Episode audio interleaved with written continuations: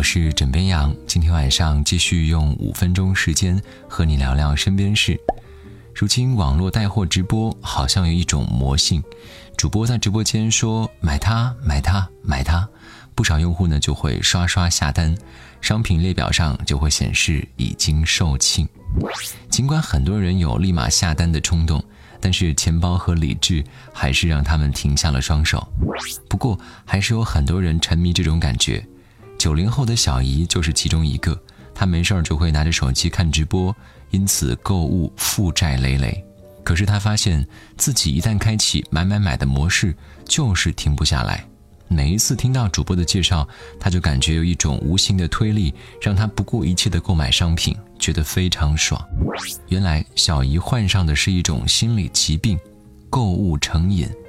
据医生介绍，购物成瘾又称强迫性购物，常发生于女性，主要表现为不合理的购物冲动、意念和购物行为，会严重的影响了她的社会活动和职业功能，最终成为问题，或欠债或破产。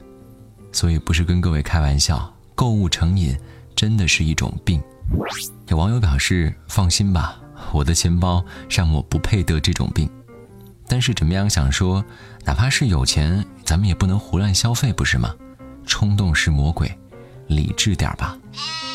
不知道各位有车的朋友都办理了 ETC 吗？高速通行确实方便了不少，但是有些点你还得多多注意了。比如说查一查有没有欠费，因为它将跟征信挂钩了。近日。央行银保监会公布关于金融服务支持收费公路制度改革的指导意见，意见指出，ETC 欠费超过三十日将上报个人征信。工作人员介绍，信用卡可以透支，ETC 扣费之后呢，按时还款就可以。但是使用借记卡就可能一不小心出现欠费的情况，因为过高速时并不是当下刷卡，高速会将信息反馈给银行，银行呢再进行扣款。中间走流程需要的时间各不一样，有的是第二天扣款，有的是两三天后再扣款，这样就会导致很多用户不知道自己借记卡中的钱不够，这样容易形成欠费的情况。各位要多注意了。现如今啊，私人定制是越来越流行了，可是你知道吗？火车也能定制了。我说的不是玩具火车啊，而是真正的。客运火车，最近沈阳铁路就推出了定制化的客运服务，为普通旅客的团队出游计划提供便利，啥时候走、几点到都由你说了算，连餐车、娱乐车厢都能够定制，列车自带卡拉 OK、麻将机，可以搞联欢，也可以开车上会议。工作人员还表示，在没有特殊定制车厢的情况下，价格与普通列车是没有明显差别的，所以各位。还等什么呢？赶紧休年假去啊！有网友表示，包电影院如今已经不算什么了，包火车了解一下。